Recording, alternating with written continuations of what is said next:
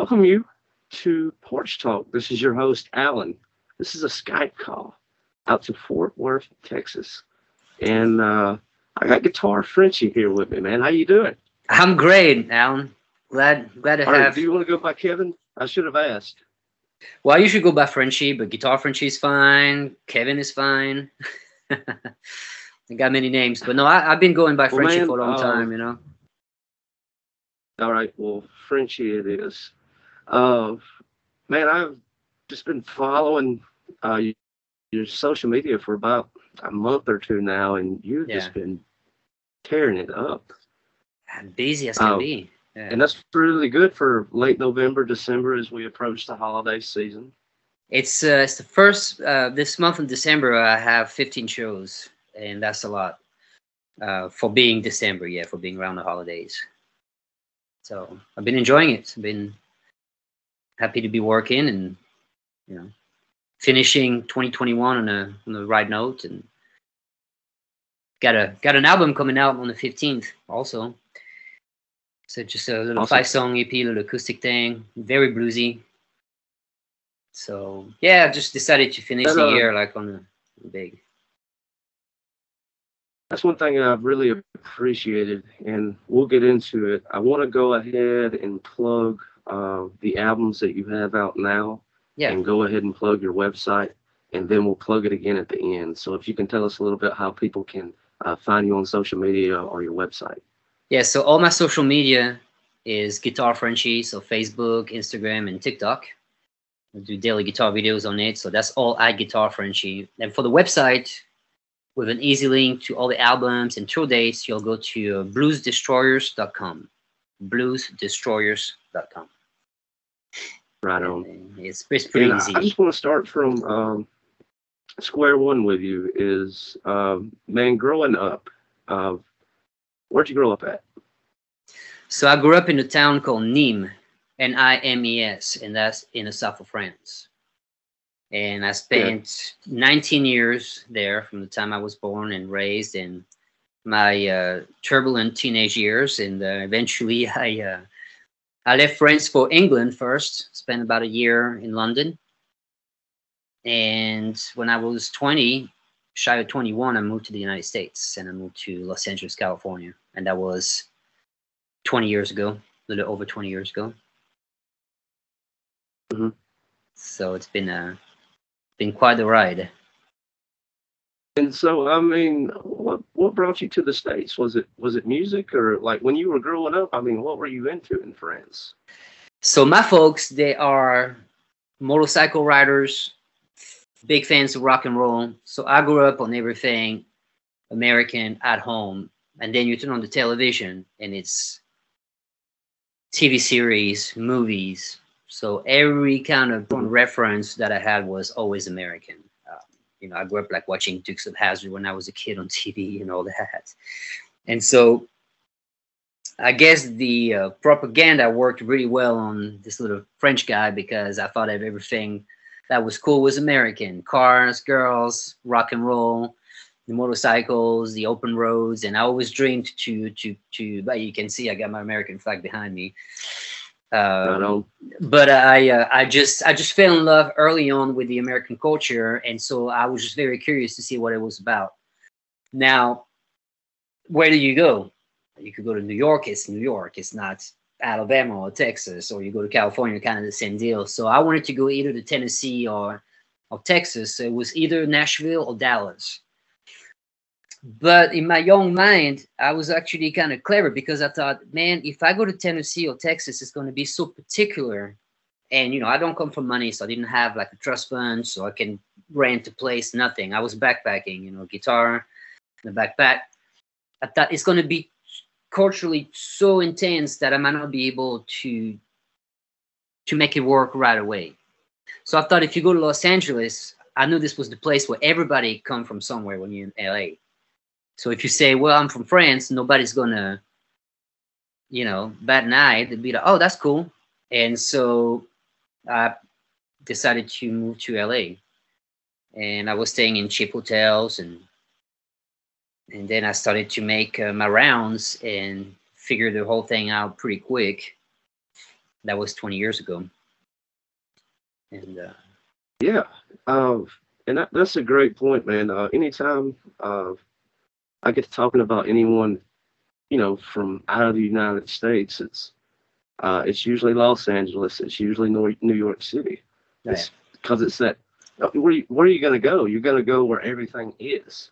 yes, And so, uh, when you were 20 years old, uh, like something really cool happened. You had a, a, a Mr. Jennings uh, just playing in the living room. Is that right? So yeah, so so three weeks after landing in the states in LA, I was at some after party and I was jamming with a band. So I was answering ads and trying to find a gig. And I was playing with this guy named Joe Firstman. He was from North Carolina, but had migrated to uh, California. And I was playing with him, and this guy comes up to me. His name is Lex. He's a dear friend of mine. He comes up to me it's like two or three in the morning on a Saturday night. It was a, a rehearsal space. I don't know the name of it, but it was at the corner of Hollywood and Vine where the Capitol Records building is. And uh, comes up to me and he asks me, he goes, Man, you played pretty good tonight. I said, Oh, cool. And, you know, I, I had broken English back then. I still got the accent, but I, I do a little better now. He goes, uh, Have you ever heard of Waylon Jennings? And I said, uh, I don't know. So he looks at me a little weird and he Yeah. goes, Well, he goes, Well, you heard heard of Dukes of Hazzard? And I was like, Yeah, I don't know. so he's like, Come on, man. He goes, and he starts singing, Just a good old boy. I said, Yeah, of course. And obviously we had, you know, a different title back in France for Dukes of Hazzard. It was called Shérif Fais-moi peur. So I was like, Yes, of course. And he goes, Well, I'm playing with his son Shooter, and we have a rock and roll band called Stargunn. And our guitar player is quitting the band, and we need a guitar player. So right there and then I was sold. So he calls up Mhm. Shooter. It's three in the morning. Shooter shows up with his girl, and we've been around town partying. So we all go to their rehearsal space, Stargunn's rehearsal space, and uh, we started playing. Shooter grabbed the bass, Lex on drums, and I just started playing. And so just kind of play a little something, something. And uh, Lex is looking at me. He goes, "Dude, come on, play like you did earlier." You know, I was like, oh, "Shred." I said, "Okay." So I went for it. Played for a little while. Shooter stops. He goes, "Where you staying?" So I said, "I'm staying right down the road at some hotel, uh, hotel on uh, on Hollywood Boulevard, hostel." And um, he goes, "No, you're not. You're coming back with us tonight. You got the gig." It's like, "All right." I was game. So when he picked up my bag, my backpack at my at, at the hostel, and and when he crashed at the band house, and then the next day I got introduced to the rest of the band members, and I was the new guitar player for Stargunn. And so when that happened, I told Shooter, I said, "Look, I said I'm not from here, obviously, and I need to get paperwork. I need to get a work visa if I'm going to play in the band. I'm not going to play with immigration." And he goes, he goes, "Well, let me call my parents, and we'll figure it out." So he called his parents, which is Waylon Jennings and Jessi Colter, country royalty. And they were like, Well, that sounds great. Will you kids come and spend the weekend at our house in, you know, in Chandler, Arizona? And that way we can meet him and see how it goes, and then we'll figure it out, figure out how to work his paper papers. So we went over and I met Waylon and, and Jessi, and we had a great weekend. There was family members there, and so it was a pretty packed house. So I, I took the couch. And so on the Saturday night, me and Shooter and some of the guys in the band we went out to the bars and got proceeded to get really drunk. So we come home late. Obviously, Waylon and Jessi stayed home. They were not going to go out and party. And so I crashed on the couch, and early Sunday morning, I'm just hungover as can be, and I smell food cooking, and you know, breakfast food, bacon, and all that good stuff. And uh, but then I start hearing music, and my head is pounding. I'm like, oh, this is bad. This is terrible. So I look up from under the covers, and I look up, and I see Waylon and Jessi sitting at the piano, playing to each other Uh-huh. and that was a magical moment. I uh, I just sat there and just enjoyed the show, and then everybody got out of their rooms, respective rooms, and we all moved on over to the kitchen table and had a nice breakfast with everybody. And I know I knew it was a special moment, and I also knew that uh, this was the beginning of my uh, American life. It, definitely career, but but also American life to be introduced to to the country with such well legends and, and you know part of the uh, Americana culture. And so Yeah, I play I with mean, just what what a what a way to be just inter, introduced to one of the kings of outlaw country, yeah and just from getting getting familiar with your music is Yeah. uh I've spent quite a bit of time with the album Praise, oh yeah and it's it's it's very bluesy, but you kind of stamp Texas on it, in my opinion. It's got like an outlaw about it, you know. Yeah, because well, I grew up on strictly rock and roll pretty much, and a lot of blues, of course. But when I came to the states and I got introduced to Waylon, and Shooter kind of gave me an education in what to listen. So he gave me a bunch of Hank Jr. and George Jones, of course, all the Waylon stuff.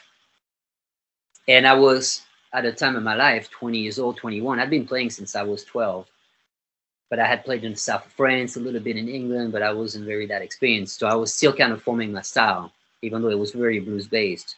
So by meeting Waylon in person and then getting introduced, because I did meet Kris Kristofferson and play with him a little bit. I played with, you know, later on with Billy Joe Shaver. I jammed with Hank Jr. before. So I got really like completely absorbed into that realm of music, the, the outlaw country and the, the real old school country music. And I found something of interest musically for me because they all sound very bluesy some Willie Nelson recordings or Merle Haggard's picking. It's all it's all blues stuff. It's just played with the twang and then same thing in the voice. Hank Jr.'s got a really uh, interesting voice. Some of the stuff is very bluesy, and so I felt at home in this new genre that I was discovering in my early twenties. And then after I played with Shooter for a couple of years, now we had a, a hard rock band. We were like all about Guns and Roses and ACDC and stuff like that, right? hmm but after playing with Shooter, that's when I moved to Texas for the first time because I moved in out of Texas a couple different times over the past two decades. But uh, I just came to Texas and played with some friends that I met on the road because I I just felt that Texas was the place for me to be. You know, LA was a great place to start, but I'm from a, a, a medium-sized town in the south of France, kind of look like Texas in the sense. You know, I could go to Alabama and feel right at home. I just like, you know, slow pace, just you know LA was fun. I love going to LA if I go spend a couple of days. I go I love going to New York if I spend a couple of days, knowing that I will go home. You know, if you told me tomorrow you gotta live in New York for a year, I'd be like, I'm not. I'm not doing it. you know. Right. Yeah, it's so- uh, man, it, it, there's something about that that you know that kind of small to medium sized town, and uh, I believe you're absolutely right. Just time seems to just slow down, almost stand still, and you're not you're not so uh, inundated by like all these different sensories that are constantly going off. Uh, just stuck in traffic all the time. Yeah, go ahead. yeah. But just back to France, like of earliest interest that got you into music was was it mom and dad with the record player Mhm. or did they put you into music uh like you're going to be a classically trained guitarist or how did that look No, they they just loved music and everything that had to do with music. So it could be. Uh, I mean, they still have their living room looks like a rock and roll museum. They got like little figurines of the Rolling Stones, and it's box sets everywhere, guitars on the wall. So I kind of grew up around that. They never pushed me to pick up a guitar.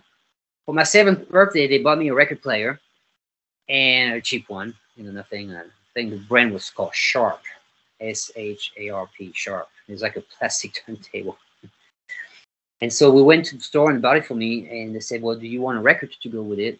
And I asked for Eric Burdon and the Animals, the best of the Animals LP, and I would play that Nice. thing all day long. And it's it's of course all American music sung by English English folks, you know. But it was the House of Rising Sun and Don't Let Me Be Misunderstood and all the songs. And so I was just I just started having my own little world in my own room. I was able to now switch from the living room to my room with my records. And so whenever I asked for a record, my dad was trying to find me a copy. Obviously, there were some records that were a little rare, so my dad was not going to let me have a $200 vinyl and give it to seven year old to scratch it all up, right? Because he did have a really big record collection. I'm talking about a couple thousand records. It's a lot. Mm-hmm. And and uh, so I already had an education by listening to what my dad was listening to, and then I just started collecting my own little records as well. And so by the time I was 12, what happened was I just, as I was listening to the same records, out of the blue, I can't even, it's too long ago now, but what I remember out of the blue, I started picking the guitar parts out of the songs. Like my ear was drawn to the guitar. Whereas before it was just the songs. And then around 11, 12, the guitar just started, you know, tickling my ear. And I, and that's, that's when I, I was just, just started getting interested. And eventually I told my dad. So Jeff Beck was the guy that was really uh, motivating me. It's Jeff Beck with the Yardbirds, Jeff Beck Group, uh, BBA.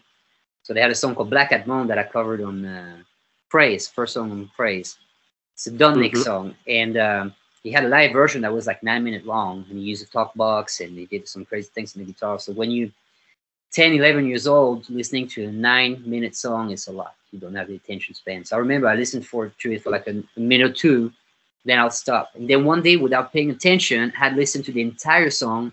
And when the song was over, I just kind of shook my head and, and said, I get it. I get the guitar. I understand the guitar. And so I went to my parents and said, I want to learn how to play the guitar and they got me a guitar.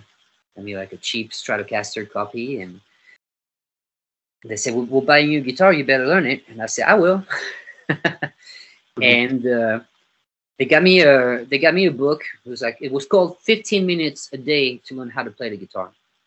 So they told me they okay. said they said just do 15 minutes, and when you're done with your 15 minutes, you can go ride your bike, go hang out with your friends. So that's a pretty good deal.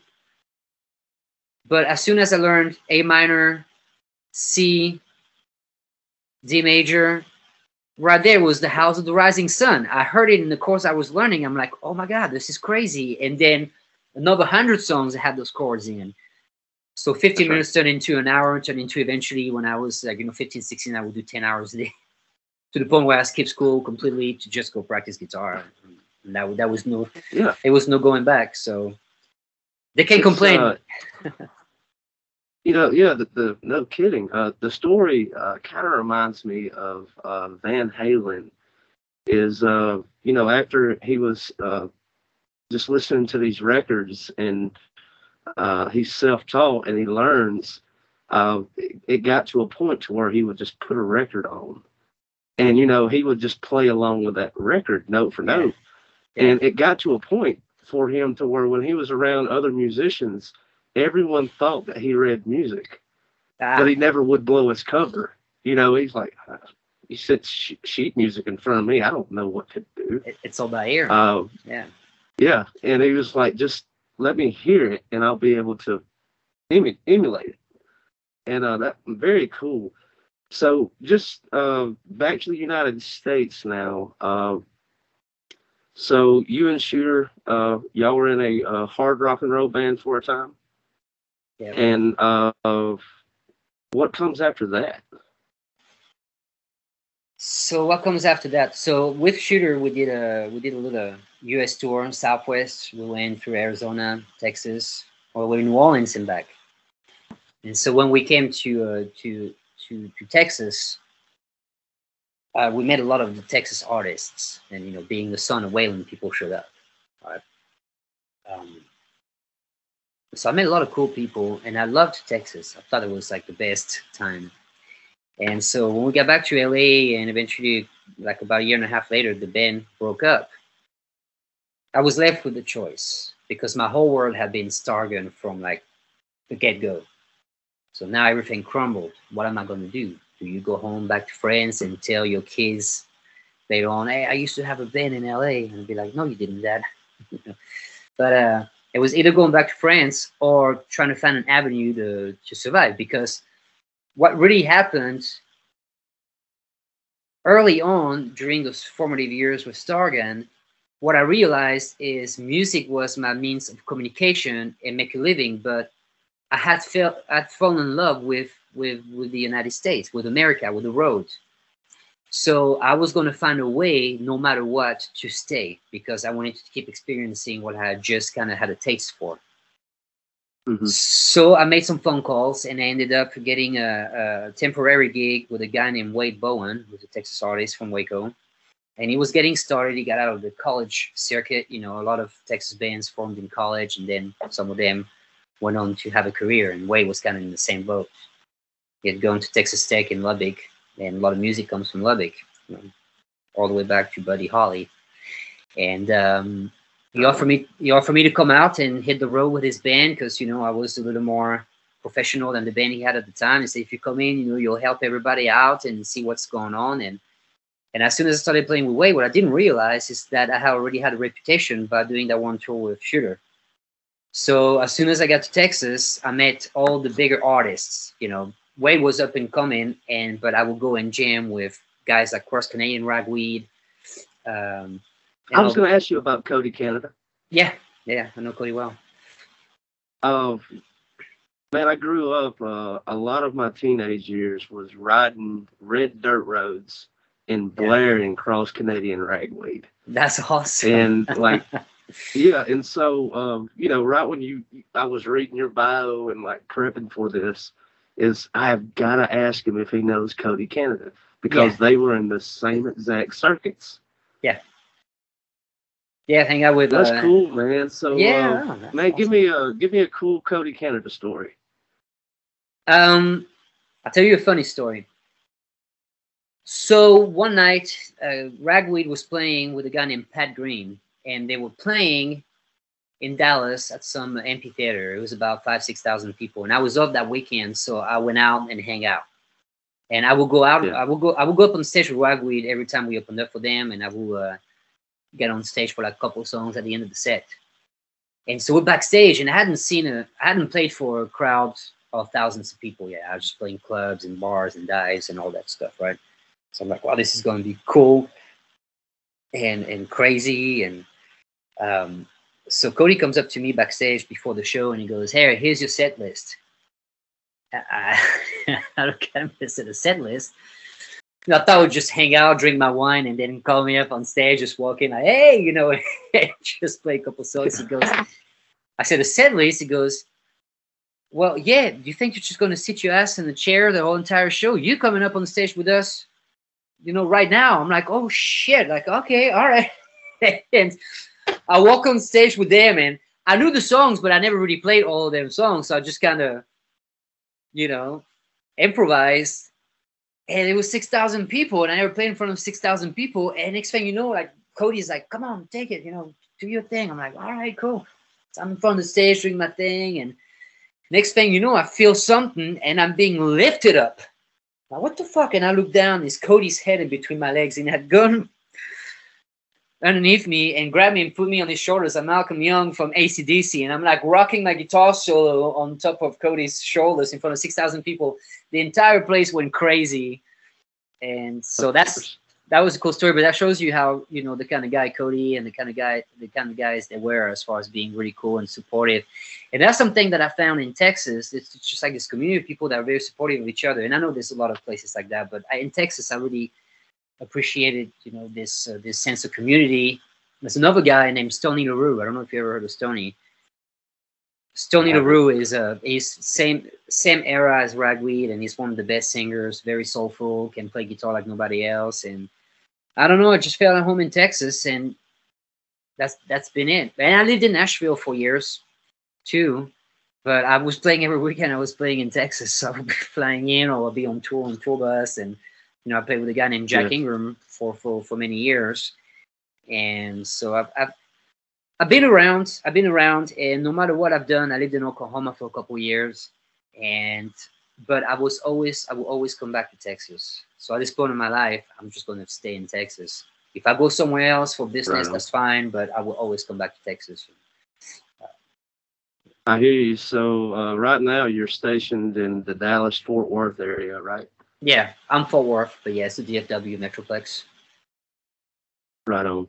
And so, uh, man, uh, just to walk it up to, uh, uh, you know, 2020, 2021, and I mean, just since we've been uh, uh, friends on social media and I'm following you is, uh, man, you, you've had a, a lot of cool opportunities uh, just here lately with pursuing your own music.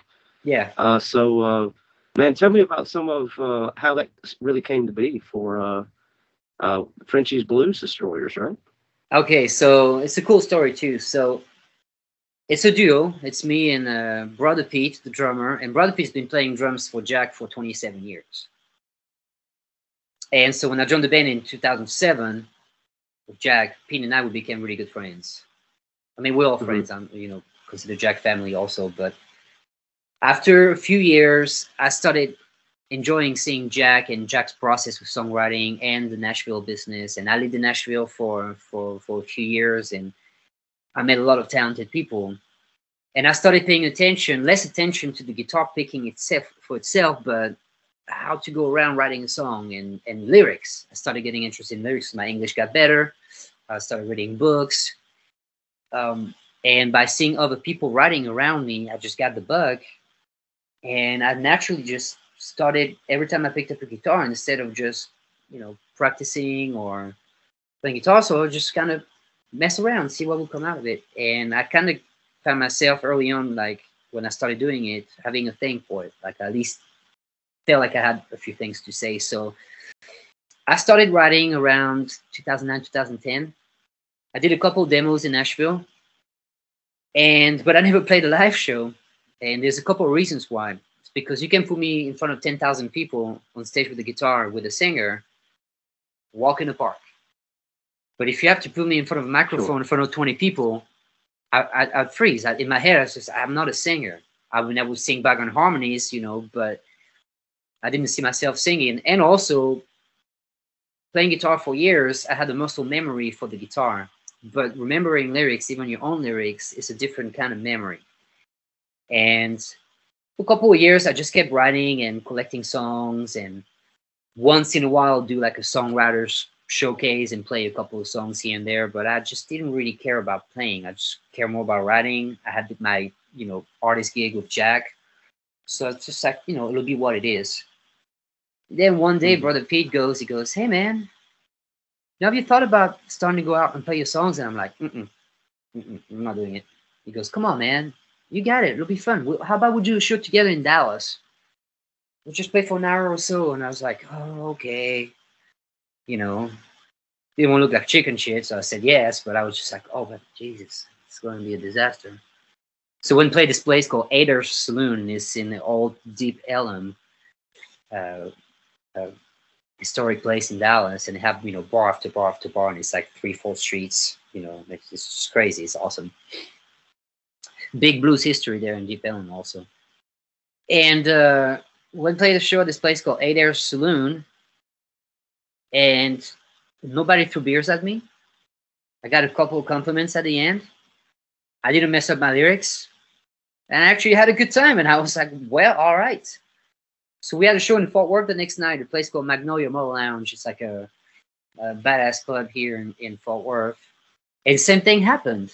It went well. People enjoyed it. And then I caught the bug. I'm like, all right, give me a microphone, man. Uh, that's it. We're going for it.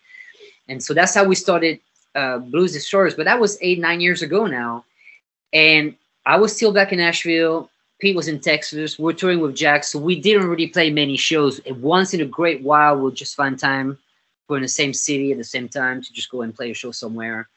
So it's not really until 2016, 17 that we really got to work to be working when I moved to Fort Worth from Oklahoma. Mhm. Zigzagging on the map here, but uh, so once I was around, that's when we started booking shows, and we played. I mean, we played all the time.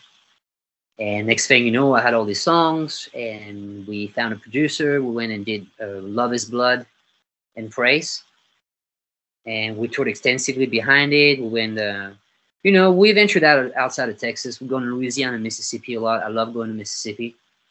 I go to Clarksdale. Uh, I've always enjoyed I, that. I was going to bring it up. yeah. Oh um, yeah. because it's it's the blues now. It's so I knew you had to make your way to at least Clarksdale. Um, I, man, you got to come to Bentonia and hang out. You, you'll probably play at the Blue Front Cafe, especially if old Jimmy Duck Holmes gets to hearing you play. I haven't Um, gone. I haven't gone would- to uh, very special. Cafe yet. Yeah. I'm telling you, is uh, the first time I ever went there. I went to go meet Jimmy. Uh, I, I wanted to have him on the podcast. Yeah. and that's a mission that I'm on now is to capture all these old blues cats and to make sure that uh, everything that they did on the guitar and in their life is captured so anyone like you or me who looks back who is into the blues can kind of get an idea of who they were Yeah. for sure. and so like I've, I've been spending time with these guys and so i've got some trips to clarksdale coming up but uh Well, how far are you from uh, man uh, it's from that uh, there- area? there's just something about mississippi right There's something about Mississippi. Yeah. It's um. It's it's it's not for everyone. I got to tell you because there is something in the air. It's pretty heavy.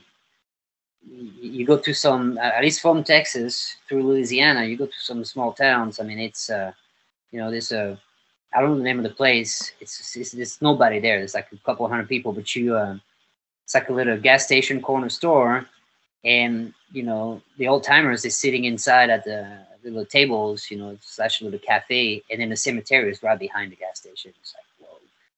You know, you just kind of, and they just you walk in and just look at you because they see someone driving through. They know you're not from around the, those parts, and yeah but I'll tell you a funny story about Clarksdale. So I had moved out of Nashville for for a girl, and I moved to Oklahoma City, and I was there for two years.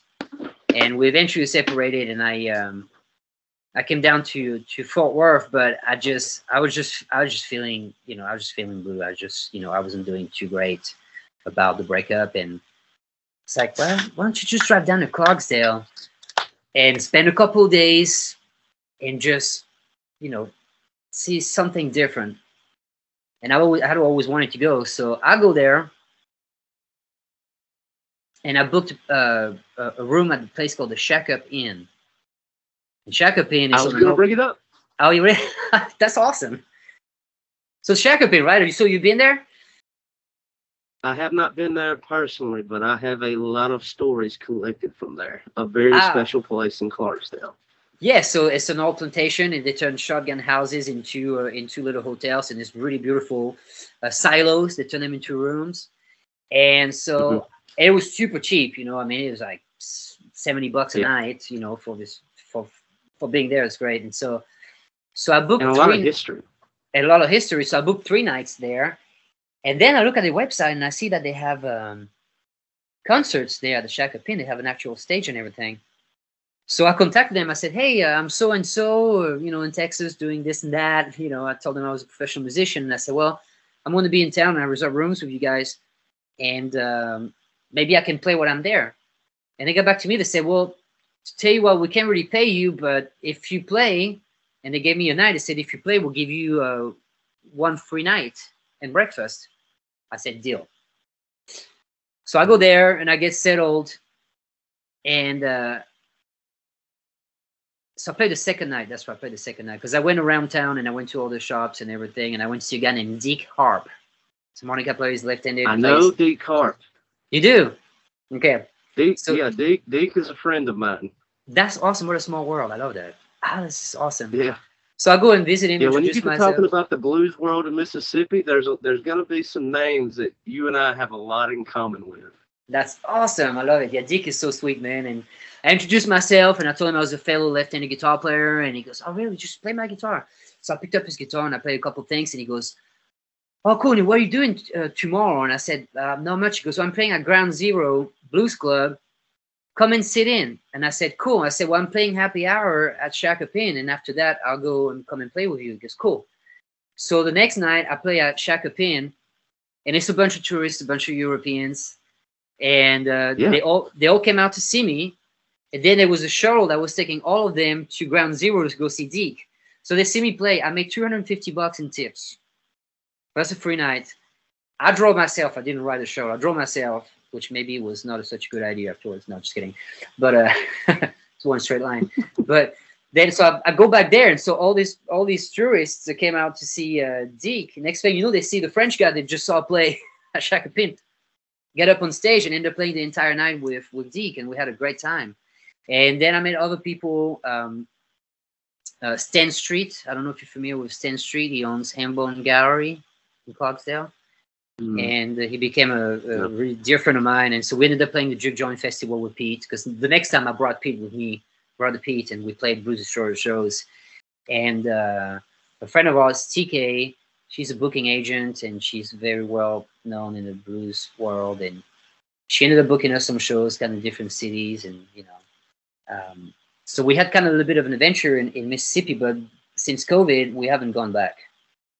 So yeah, I, I don't know if I want to come back because everybody's just kind of scared over there about everything. So, um, but other than that, there's it's, it's it's been quite a turnaround in Mississippi. Uh, yeah, I know uh, Clarksdale is beginning to pick back up. Um, Bentonia, they were real careful for a time, but um, they just did a show last Friday of, you know, it's, and I, I believe, especially in those blues areas, is you got so many of these old cats, and uh, I, they do need to be careful with this. Yes, sure, yes, sure are. Yeah. So, uh, but uh, I, I believe I believe it's time to uh, begin moving again.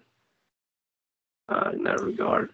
So, man, uh, tell me, uh, we we kind of just blew right through Nashville. Um, you, you yeah. anybody, uh, or uh, tell me something about Nashville that kind of stuck with you.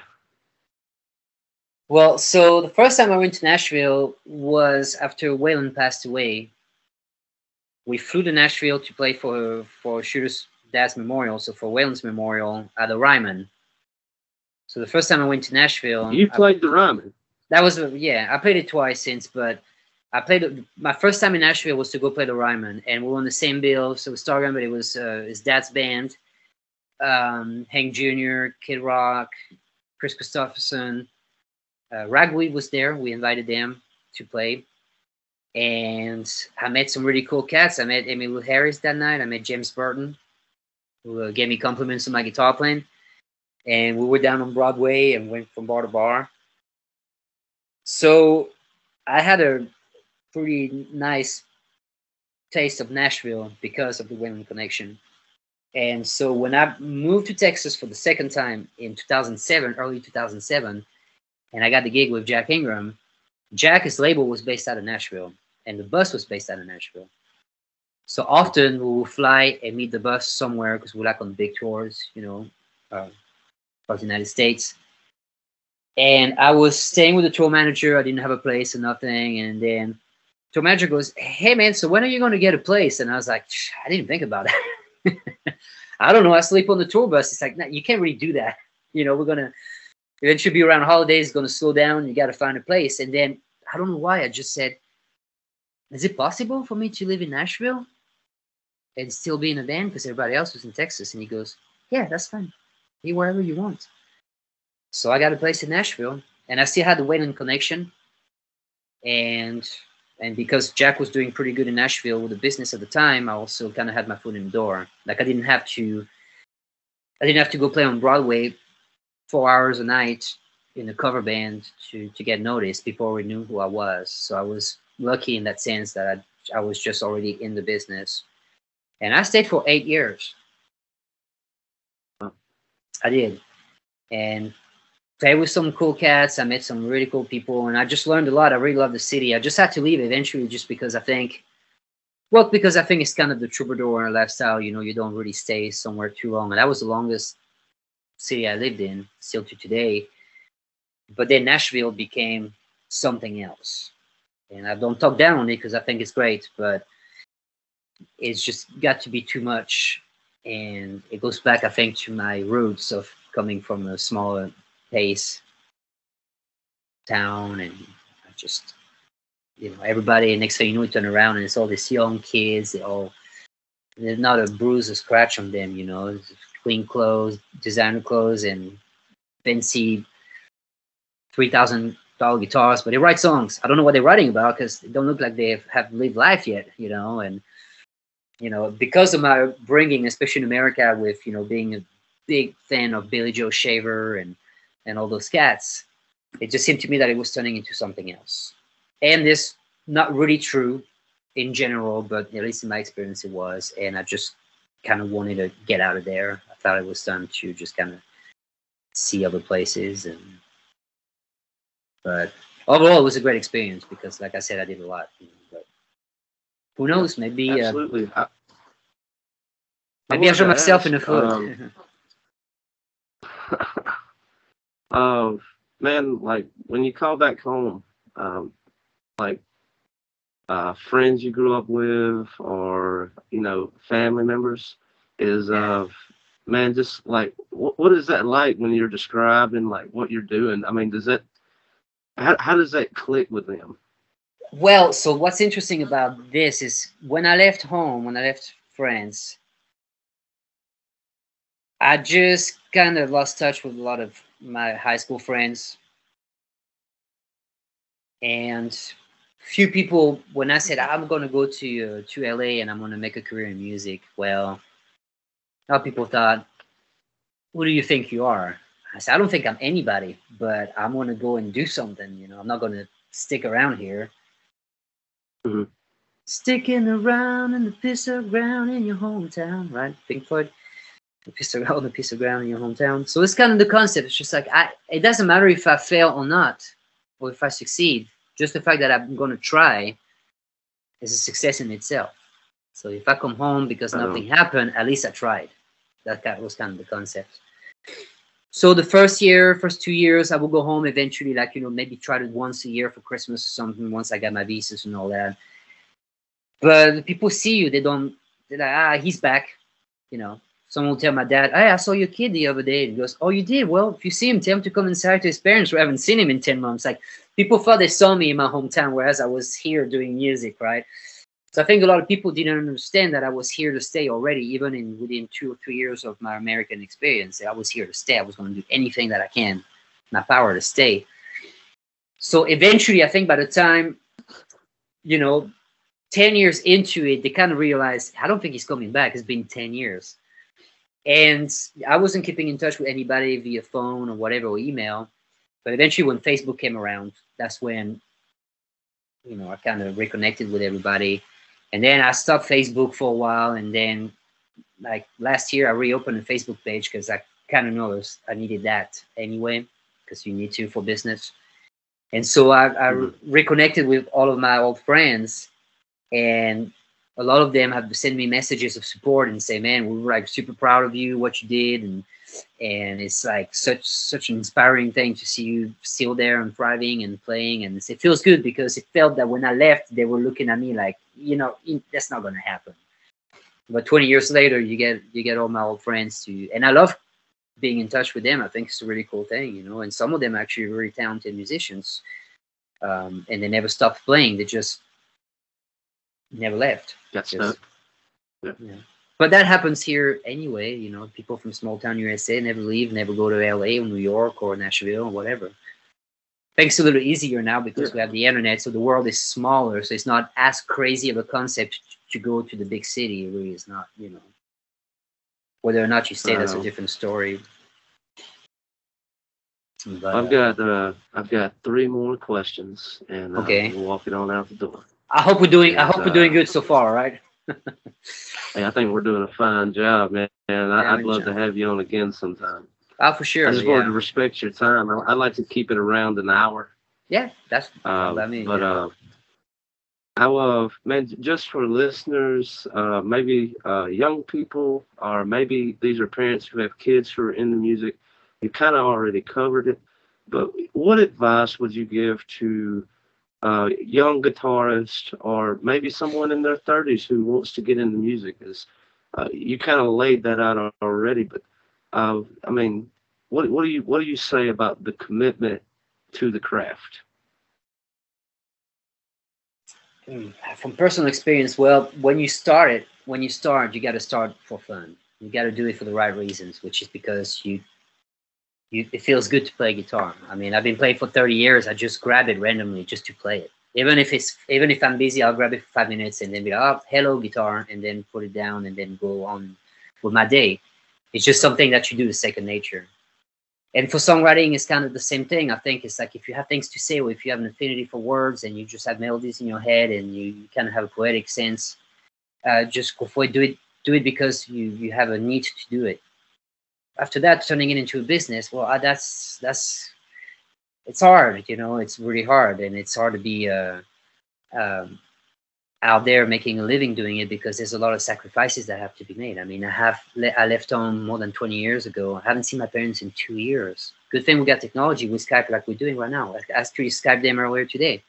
So even though we're far in distance, we can see still each other. But I left everything behind. You just your last question about my friends, what they think about what I'm doing. But it's kind of like that. For years, I didn't talk to anybody. So I left friends and family behind, everything I knew. Now, my case is a little extreme just because I come from a, far away land, but but here it's just kind of the same thing. You will you will miss out on relationships. You you know you, relationships are hard when you're a musician because you have to go on the road. You will miss out on birthdays. You will miss out maybe even on holidays sometimes. I mean, I'm looking at spending uh, Christmas uh, not at home for the second year. Not at home. I mean, my parents' home. You home is here, but so you you you. I think a lot of I think what really happens is as you put your feet in the water and you you you, you just realize if you're fit for it or not. Because I've known musicians yeah. 10 years ago, I knew musicians that 10 years later they've done something else because like I still love music. I always play music. I got a music room in my house, but I got a job because you know I started a family. Uh, or you know, my girlfriend, we ended up getting married and having a kid, and I didn't want to be away from the kids. Now there's only crazy people like me and in a that that like well if i were to have a kid i still go on the road you know and so it's it's one of those things i think you gotta you gotta differentiate what you think you should be doing and what you're supposed to do now the only way to find out is to uh to to go out and do it because people say well man you know i can write some song i wish i could be uh so and so i wish i could have a number one it's like that's not how that works that's just not how that works like, if you were to ask me where I see myself in five years with music, I don't know and I don't care. I'm going to do what I do right now. I'm looking at 15 shows, 16 shows in December, talking to you. Like, this is a cool thing. And let people know what I do. But I'm not seeing myself, I'm not going to say, okay, if in five years I don't have a number one, I'm going to quit music. No, it doesn't matter. I'd be more like those old blues guys that are in Bentonia that worked the entire life and still play music better than most people that try to do it professionally. I'm just lucky enough to play good enough on guitar that I can be a sideman and and have the time on the side to do my music and eventually, you know, see what's got most demand. So I say for people that starting out music is just do it for fun. Don't think about trying to be famous. Don't, you know. Um, I think social media is great because you know you can have a little page and you can post music videos you sing in or whatever. I think it's great you know. I got into tiktok i never thought i would. I love it. I post guitar videos. Even when i hit you know I, I just love it. And people i mean new people that like this is great. And have pertinent comments about like a guitar lick i will do or a song that i wrote that i'm singing. It's just you got to do it for fun. Money figure out later. Yeah. it's not it's not the most important thing i think. Right on. Uh, you know it's it's a quote that uh I've been running through my head uh, all this week is, uh, and I, I, believe it runs in the right what you're saying is uh, the thing that you want most is commonly in a place you don't want to look. Like, you know, oh, yeah. if you went back to King, when you go back to King Arthur and the Knights of the Round Table, uh, when they were looking for the Holy Grail, uh, you know what their strategy was when they left the Round Table? No. Let's go to the forest. And Frenchie, I want you to walk into the darkest place to you in search. And I'll go into the darkest place that scares me the most in search Whoa. there. And Whoa. so like with this with this what you want out of life and you you hit it so well and like a lot of it is distraction and a lot of it is life but of man, you know, I play guitar and I'll go to a singer songwriter night and I'll play at my buddy's bar. And like I have this podcast and I'm, I'm just trying to get the word out about people that I respect in music. Yeah. And I, I'm just doing everything that, that I can for the community. And like I'm I'm I'm crossing all my T's and dotting my I's. And that's all I want. And I'm having a great time doing it. Yeah, it looks And like so, like, yeah, in my mind, it's successful. Yeah. And so, like, when people, it, it's almost like jumping into something with the wrong intent, right? It's like, I'm going to be a hit star. Probably not. Most Yeah. likely not. Yeah. Yeah, because I think I think that people that that are in the business that are looking for the stars, they'll know. So if you're a star, you don't have to look for it. Do what you love, Mhm. and I mean it's maybe not that easy, but the big part of it I think is that I mean tomorrow I'm playing a brewery, right? I love it. It's not because I played in front of seventeen thousand people with with Ingram that I'm gonna say, well, if I'm not playing for seventeen thousand people, I'm not gonna play at all. I don't care. Like I played sold out theaters with Jack Acoustic last weekend, and then this weekend I'm gonna do my own little shows in breweries and stuff. And then I got a couple of brunch shows this weekend of solo acoustic. I'm excited about it. I cannot wait. And you know, I promote it because I'm not ashamed of it. Because some people say, "Well, I don't want to show unless it's you know big," but it's just like, no, you know, you you live now. You don't live five years from now. Just don't. Especially now that I'm in my early 40s. You know, just just do what you're doing. You you're doing it. This is Yeah. what this is what the reality of your life is. And if you don't like it, then do something else.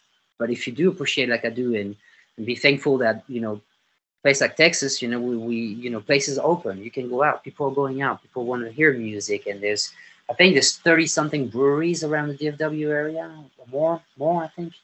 And they all have music pretty much every day of the week. Like if you want to play, you can play. You know, you can literally play. Like I said, I played seven shows last last week. Now, if Nashville calls one day Yeah, I and know. someone I, heard mean, I was just I was following the coverage, and I was like, my man Frenchie is getting after it. Yeah, yeah, for sure. You know, because and it's great. I love it. I'm not burning out, so I won't do it till uh, till my, my my entire beard and hair is gray, and uh, you know, and the scars from the road, and so it's uh, it's fantastic. You know, it's been a life worth living, right? Oh yeah, and I, I'm, I mean, I'm I'm I'm pretty healthy, so I'm looking at you know another two decades at least, if not more, of doing it. You know, like I have, and I think it's fantastic. I think it's fantastic. Right on. All right. Question number two is uh, it's a bit of uh, your welcome. Is what has been uh, your favorite part of the interview? To put you on the spot. And the favorite part of the interview? Yeah. I don't know. It's been the whole entire interview's been great. Uh, I think probably. Yeah, su- man. I, I've had a great time. well, I think probably surprising me about Mississippi and uh, and knowing Deke Harp and heard about the Shack Up Inn. And did you have a story about the Shack Up Inn? No, uh, like not a personal story. It's, it's just like I have a whole collection of stories. It's like uh, I have a friend. What he'll be playing your music on. He's got a station from nine to twelve out of Tuscaloosa. It's called Indies Only. Okay. And all right. so uh, Monk is uh, really into the blues, and so like he has all these stories from staying at the Shack Up Inn, and I was like, I've got to do that myself. And then you That's know you just continue meeting people, and it was like Shack Up Inn, Shack Up Inn, you know, and it's just like Yeah. I've got a, just a little storybook of these collection of stories, like what happened to you is it's just a really cool experience that happened. Yeah. Well, it's a thing, yeah, because Clarksdale is the place. Yeah, it's it's a magical place, really. If you know, if you if you can, anybody, even if you're not a blues lover, but you love music in general, is one of the places to go. So and that was definitely the, the surprising part of the interview because we hadn't really talked before the podcast about anything, and so I threw that in there, it's just like, Mm-mm. oh, cool, you know. So yeah, Yeah, right on. Number three is uh, for the audience is uh, plugs on social media and anyone in the Texas area or wherever you'll be for the rest of this month. And if you can call 2022 like January, uh, where are you going to be playing? What are you going to be up to? I don't need to pull up my dates because I don't even know. Okay. But pe- people Okay. know people can just go to uh, my website is bluesdestroyers.com and you got the dates there. They're all there. And the music is there too. And then all my social media is at Guitar Frenchie. And I do Instagram, Facebook, and TikTok. So if they go if they go to Instagram, I always I always post in advance for about the shows, and so I play. uh Oh hell, let me see. I play. uh When is the podcast coming out? So I can kind of. So I'm playing the ninth. Oh, it, it, I could possibly get it out tomorrow. Um, I don't know. I was just gonna wait to uh, get this audio and Figure out, see yeah. which audio I was gonna use. Yeah, the best thing for people if they're in the area is to go to bluesdestroyers.com. But it's basically all I've got is it's all right now. It's all Fort Worth and Dallas. Okay. So it's all, and I haven't. I have a few dates for January, but they haven't been confirmed yet. So, but everything in December is confirmed so far. So Well, man, uh, sometime in the future, uh, hopefully next year, uh, maybe we'll be uh, shaking hands and uh, maybe we're at Bentonia or Clarksdale. yeah, and, uh, just sure. having ourselves a ball and a biscuit. Maybe we should exactly right, and then maybe we should just meet in Clarksdale or like in, in Mississippi in general. That'd be a great place to fucking go see music and do all that. So Right on. Well, uh, Kevin or uh, Frenchie, uh, man, uh, thank you, thank you so much, man. Uh, I've thoroughly enjoyed this. Uh, you're welcome back uh, anytime. Uh, I can't wait to listen back. I- I've had a blast. I did too. I don't, well, that was great. All right, All right, man. bye. See you soon. Peace out. All right, see ya. news and notes. Thank you so much for listening to Porch Talk. If you haven't done so already, give that five star review to the podcast app that you listen to Porch Talk on. Share it on your social media with your coworker, with your friends and family. I firmly believe in the work that we're doing here uh, to put a spotlight on real music and uh, you're well aware of all the other things that we do here. I want to give a shout out to our sponsors at Munson and Brothers. If you go to munsonandbrothers.com, it's the holiday season. You, yes you, can get you some Munson and Brothers goodies. Order online at MunsonBrothers.com, and when you go to checkout, use the promo code Porch Talk. All one word, all caps. Porch Talk. All one word, all caps. You'll get a little discount from me. And so that helps me, helps you, helps Munson. It's it's a win-win-win. And how often do you get to do that? I would invite you to go to bluesdestroyers.com if you want more from Frenchie. Uh, support his music, support what he's doing, and uh, a little birdie told me that he will be returning sometime soon. So if you like this, uh, we're getting an upgrade on the internet here at the house, and so uh, I'm going to be moving the show uh, more uh, toward video. I'm excited about that. Uh, that is all I have for you. Storefrontier.com backslash porch talk if you want to support the show by getting some merchandise you can do that uh, here is guitar frenchie and the blues destroyers with a song called miss me. I'm out of here guys. Peace out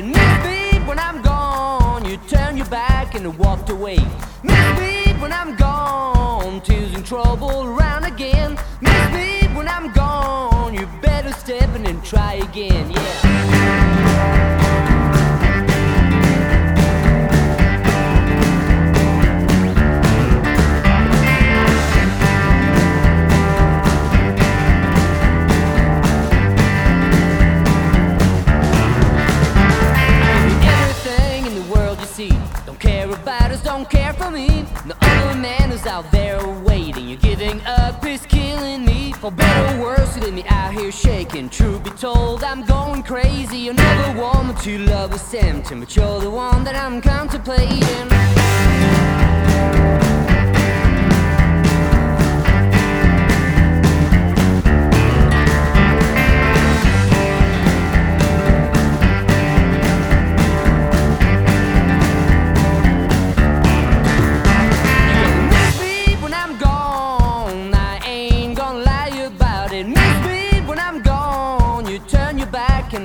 Away. Miss me when I'm gone. Teasing trouble around again. Miss me when I'm gone. You better step in and try again. You better step in and try again. You better step in and try again. You better step in and try again.